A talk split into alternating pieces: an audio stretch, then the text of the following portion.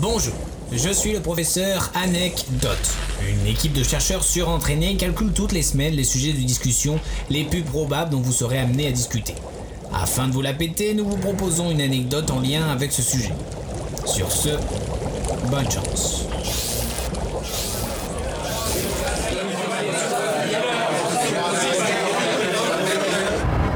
Euh, en parlant de ça, vous savez d'où ça vient le Black Friday?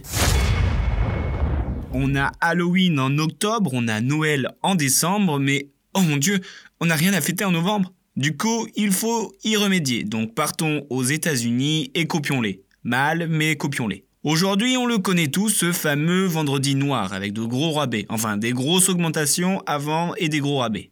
Bon, remettons dans le contexte, avant le Black Friday, il y a le Thanksgiving. Mais si, vous savez, dans les films où ils mangent une dinde qui a la taille d'une baleine et qui sont heureux avec des rires chaleureux au coin du feu. Et bah le Black Friday, c'est juste après. Donc en plus de dépenser ses calories de la veille, on dépense dans les magasins. Ouvrez vos livres d'histoire, page 67, et remontons dans le temps pour connaître l'histoire du Black Friday. Après la Grande Dépression en 1929, les commerçants l'ont instauré afin de redynamiser l'économie. Il existe différentes versions sur le terme Black Friday, alors je vous propose de toutes vous les raconter. Et vous choisissez celle qui vous convient le mieux.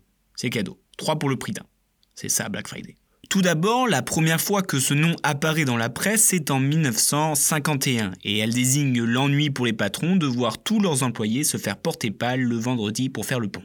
En 1961, à Philadelphia, le terme vendredi noir voulait dire que les routes étaient encombrées, un peu à la bison futée, car tout le monde allait se battre pour le grippin à 2 dollars. Et en plus, pour les policiers, c'était un sacré vendredi noir pour leurs heures supplémentaires, et en plus, ils n'avaient pas le droit de prendre congé. Et la dernière pour la route, vu que les commerçants proposaient des soldes incroyables, cela boostait leurs revenus, évidemment. Et le vendredi serait noir parce que les livres de compte passent du rouge au noir, donc du négatif au bénéfice.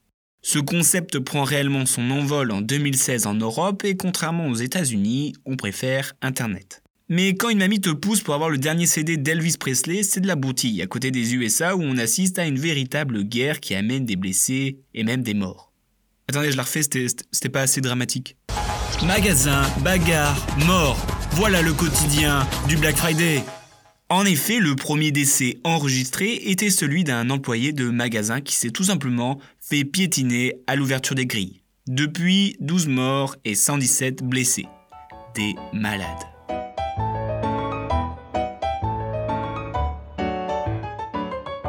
Bien joué, trou de balle. Merci, sœur.